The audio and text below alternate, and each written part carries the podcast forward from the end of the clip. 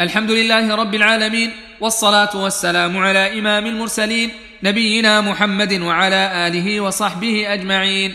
أما بعد فهذه قراءة من كتاب رياض الصالحين للإمام النووي رحمه الله تعالى من الحديث الأربعين بعد المئتين إلى الحديث الثالث والأربعين بعد المئتين. قال رحمه الله باب ستر عورات المسلمين والنهي عن إشاعتها لغير ضرورة. قال الله تعالى إن الذين يحبون أن تشيع الفاحشة في الذين آمنوا لهم عذاب أليم في الدنيا والآخرة. وعن أبي هريرة رضي الله عنه عن النبي صلى الله عليه وسلم أنه قال لا يستر عبد عبدا في الدنيا إلا ستره الله يوم القيامة. رواه مسلم.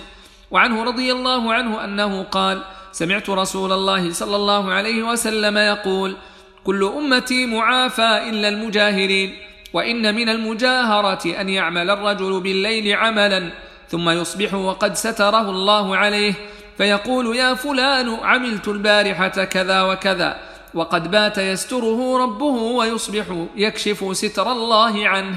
متفق عليه. وعنه رضي الله عنه عن النبي صلى الله عليه وسلم أنه قال إذا زنت الأمة فتبين زناها فليجلدها الحد ولا يثرب عليها ثم إن زنت الثانية فليجلدها الحد ولا يثرب عليها ثم إن زنت الثالثة فليبعها ولو بحبل من شعر متفق عليه. التثريب التوبيخ.